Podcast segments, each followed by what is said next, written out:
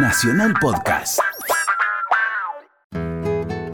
El sábado 2 y el domingo 3 de diciembre, Totoras se convierte en la capital nacional de la leche.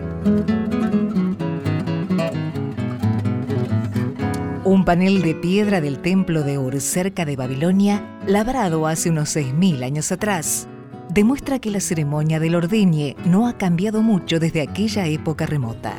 América no tenía vacas, la trajeron los españoles. La vaca, convertida en ganado cimarrón, llegó a la zona de Córdoba y Santa Fe, bajando por el Paraná desde Asunción y por tierra desde Santiago del Estero. Totoras, en la provincia de Santa Fe, es una ciudad de poco más de 10.000 habitantes que se convirtió en capital de la leche gracias al presidente Arturo Humberto Illia.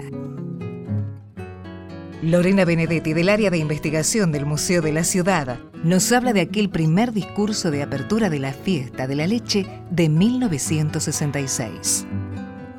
La Fiesta Nacional de la Leche fue establecida en 1965 y durante la presidencia de Illia, lo que nosotros tenemos y comentamos siempre desde el museo es el discurso inaugural de la fiesta dado por el presidente comunal de Totoras de ese momento, que era Francisco Carimiano, donde hace referencia a la inmigración vasca en esta zona del sur de Santa Fe, que dio lugar a los primeros tambos manuales, simultáneamente con varias fábricas de queso.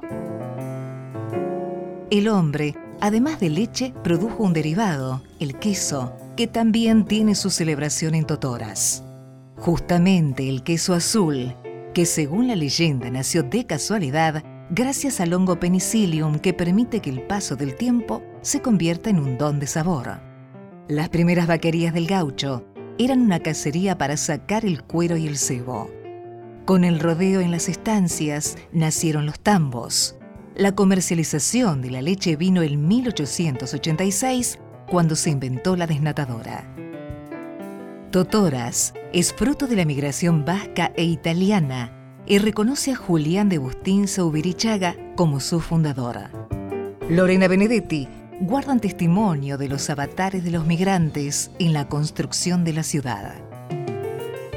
Se empiezan a establecer estas comunidades cerca de Rosario, de Roldán, y empiezan a trasladarse, a migrar a esta zona del departamento Iriondo en busca de mejores tierras. De pronto el precio era más accesible para poder arrendar o poder comprar, y vienen trayendo los tambos por arreo, vienen caminando 60, 70 kilómetros y se van estableciendo en esta zona. Y los tambos eran absolutamente manuales, al aire libre, sin ningún tipo de protección, sin trabajo bastante sacrificado, como cuentan los propios tamberos. Un dato interesante en la historia de la producción nacional de la leche es el formato que encontraron los primeros colonos, la cooperativa. La fiesta nacional expresa este modelo asociativo, ya que fueron las que garantizaron la inicial producción industrial. Este año se realiza la 47ª Fiesta Nacional de la Leche. Es un momento de celebración y degustación, con lugar para el recuerdo de los pioneros y para tratar en común los problemas del sector. Aunque nadie olvida que el tambero es el verdadero héroe en esta historia.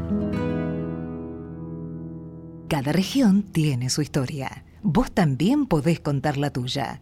Escribí a historiasargentinas@radionacional.gov.ar. Esta historia la escribimos juntos. Radio Nacional, la radio de todos.